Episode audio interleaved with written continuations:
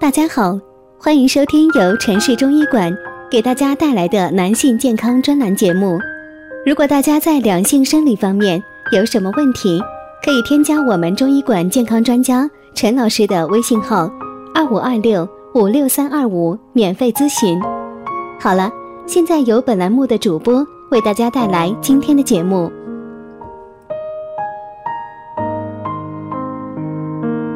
我们这一讲的题目是啊，中医所讲的寒气和湿气有什么区别呢？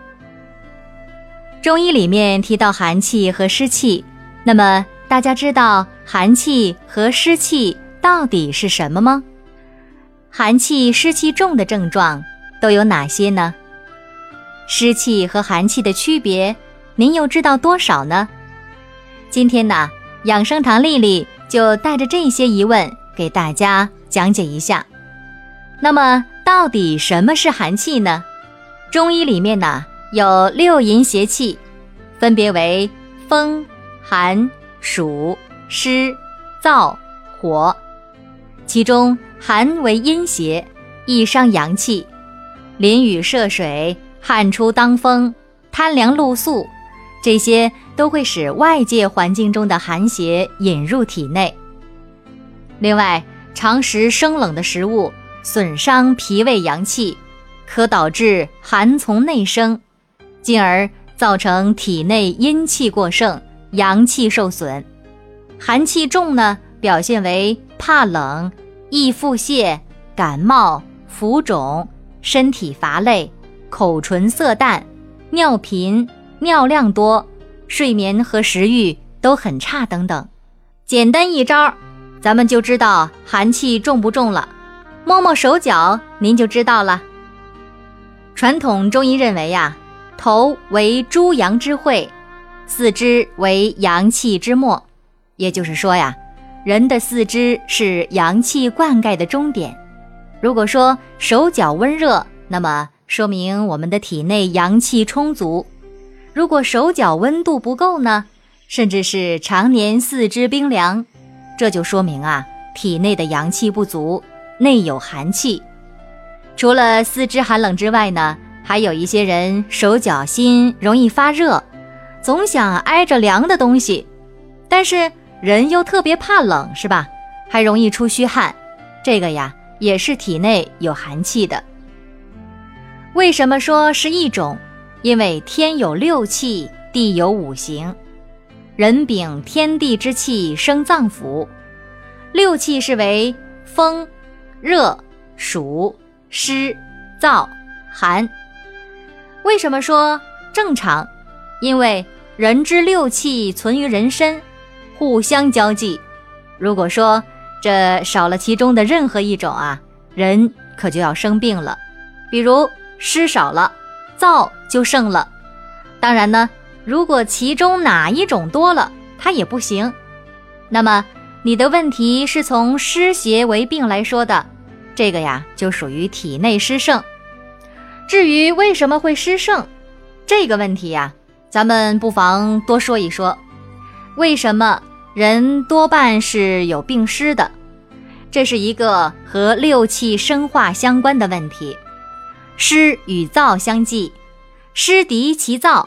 则病湿，燥敌其湿，则病燥。太阴以湿土主令，阳明戊土从燥金化气，化气不敌主令为常，所以人多病湿啊。这就是为什么人会常常有湿气。简单一招教给大家：湿或者是寒，咱们就看看舌头吧。当已经检测到体内有湿或者是寒的时候啊，我们又该怎么驱除体内的寒湿呢？阻断寒气入侵的五条通路，咱们细数一下。与其等寒气入侵到人体以后，再费尽心思的去驱除它，咱们不如事先做好准备，从源头上切断寒气进入我们体内的通道。一般来讲啊，头部。背部、颈前部、脐腹部及足部，这些呢都是人体的薄弱地带，也都是寒气入侵的主要部位。因此呢，在冬季的时候啊，大家应该保持鞋袜温暖干燥，并且呢要经常洗晒，平时要多走动，来促进足部的血液循环。临睡之前呢，可以用热水洗脚，然后呢用手掌按摩足心的涌泉穴五分钟。在夏季的时候呢，要改掉贪图一时的凉快而用凉水洗脚的不良习惯，避免因贪凉而吃各种的冷饮、雪糕啊、瓜果之类的啊。大家都知道病从口入啊，所以说呢，一定要克制一下。千金方中啊，指出体湿的人可以用薏米加上金钱柳来解决。